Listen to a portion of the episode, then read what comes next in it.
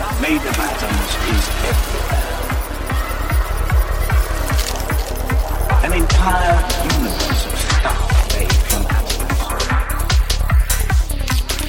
It turns out that the entire universe is just made of atoms.